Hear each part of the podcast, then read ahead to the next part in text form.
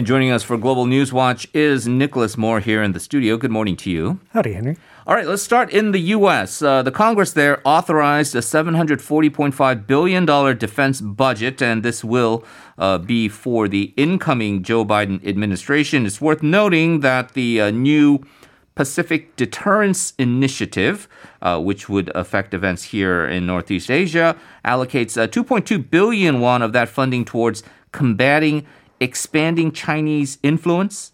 Yes, and this also signals a shift in the strategy that has been adopted by President Trump versus what is expected of the incoming Biden. Um, first of all, funding will be going towards resources to bolster regional alliances. Uh, the U.S. will not be going it alone uh, in the Pacific region to counter China and North Korea. Mm. Uh, in addition, there will be attack submarines added to the Pacific Fleet, which the Pentagon says would be essential for any kind of battle with the Chinese Navy. Uh, also being added are more Joint Strike Fighter aircraft and more vehicles in general than the president, the current president Trump has requested. Uh, Hawaii will also be protected by new missile interceptor technology. Um, that would be protecting against any ICBMs coming from North Korea. Mm-hmm. Um, also related to inter Korean news, Congress will have to be notified 90 days in advance if the Pentagon wants to reduce the number of American troops here in South Korea below the number of 28,500.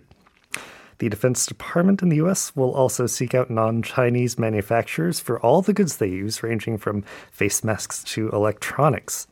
And on that note, there will also be a new government wide director of cybersecurity. And that is increasingly important because last week, the US Director of National Intelligence sounded the alarm that China would try to influence what laws are passed in the US, both covertly and overtly. Lawmakers do expect that funding for this initiative will be doubled by the 2022 fiscal year. Right now, it's not that big of a mm. percentage of the overall budget. Uh, and this move is not unprecedented. It is based on the European Deter- Deterrence Initiative, which began in 2014 to protect fellow NATO members from the expanding Russian influence at that time.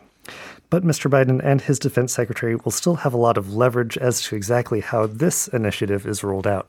Right. So the devil's in the details, and Biden and his team could figure out the details on their own. But the overall directive is basically this whole of government approach to um, punish China, protect intellectual property should there be any wrongdoing, uh, at least deemed from the U.S. side uh, with China. Um, and I guess uh, things that could be uh, for example, denying China access to the World Bank, halting exports uh, to uh, of uh, equipment to police in Hong Kong, etc. Some of these kind of little things that could uh, perhaps um, put a little bit of a break on what they perceive to be uh, more aggressive Chinese actions. Okay, Nicholas, let's uh, turn to the EU. You mentioned Europe briefly there. There's a December 31st deadline looming, and the time is ticking for the UK and the EU to negotiate a post Brexit trade deal. Feels like we've been talking about this for ages now. Sticking points remain on the issues of uh, EU countries accessing UK fishing waters and uh, fair competition rules for businesses on both sides to be able to work together. Mm, right. It feels like it's been such a long yeah. time because the UK formally left the EU on January 31st, but they agreed to still uh, follow the European rules and regulations already in place for a further 11 months, giving them time, well, uh, just a little bit of time mm-hmm. left to try to work out a deal. So the uh, chief negotiators did restart talks in Brussels on Sunday after a Saturday phone meeting between Prime Minister Boris Johnson and European Commission uh, President Ursula von der Leyen. Uh, EU sources say that an agreement is close on the fishing issue, but they are stuck on ensuring that there will be a level playing field for businesses on both sides and for agreeing how standards will be enforced. On the standards issue, a worry for the EU bloc is that uh, if the UK is allowed too much freedom, uh, they could lower their environmental or labor standards and then gain a pricing advantage over European goods manufacturers. Um, but from Mr. Johnson's perspective, he doesn't want the UK to be automatically subjected to any future standards decided on by Brussels. If a trade deal is not agreed upon in time, uh, there will still be some changes. Border checks and taxes will automatically be enforced starting next year, which would be costly for businesses on both sides. But that doesn't mean that any deal is better than no deal from either perspective. Uh, the UK and France, especially, don't want to give away too much in a semi permanent agreement, mm. with France threatening their veto power. Uh, the UK Environment Secretary, George Eustice, says, quote, I think we are probably now in the final few days in terms of deciding whether there can be an agreement. Yeah, so we'll, we'll see how this uh, goes because I think we've been talking about some kind of agreement here and largely overshadowed by the pa- pandemic, certainly. But uh, mm, we'll right. see uh, how the posturing goes, how the theatrics go on both sides, and ultimately if they uh, come to an agreement there.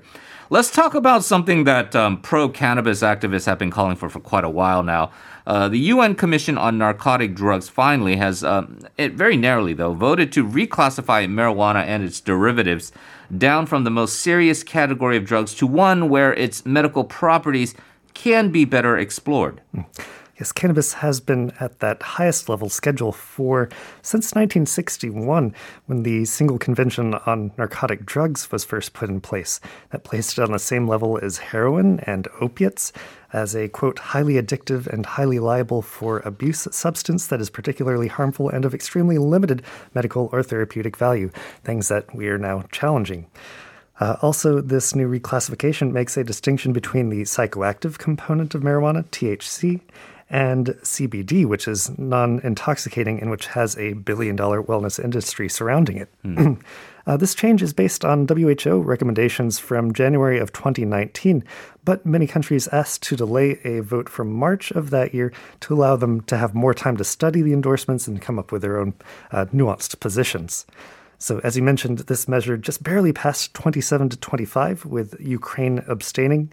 Some countries voting for include Canada, Mexico, the US, and Uruguay, uh, where they uh, those are one some countries that have already moved to legalize the drug for medicinal or uh, recreational use or both. Mm-hmm.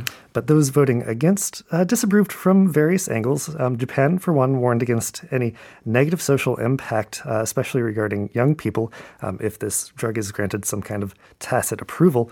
And uh, Chile linked marijuana use to um, some mental effects like depression, anxiety, and reduced cognitive capacity.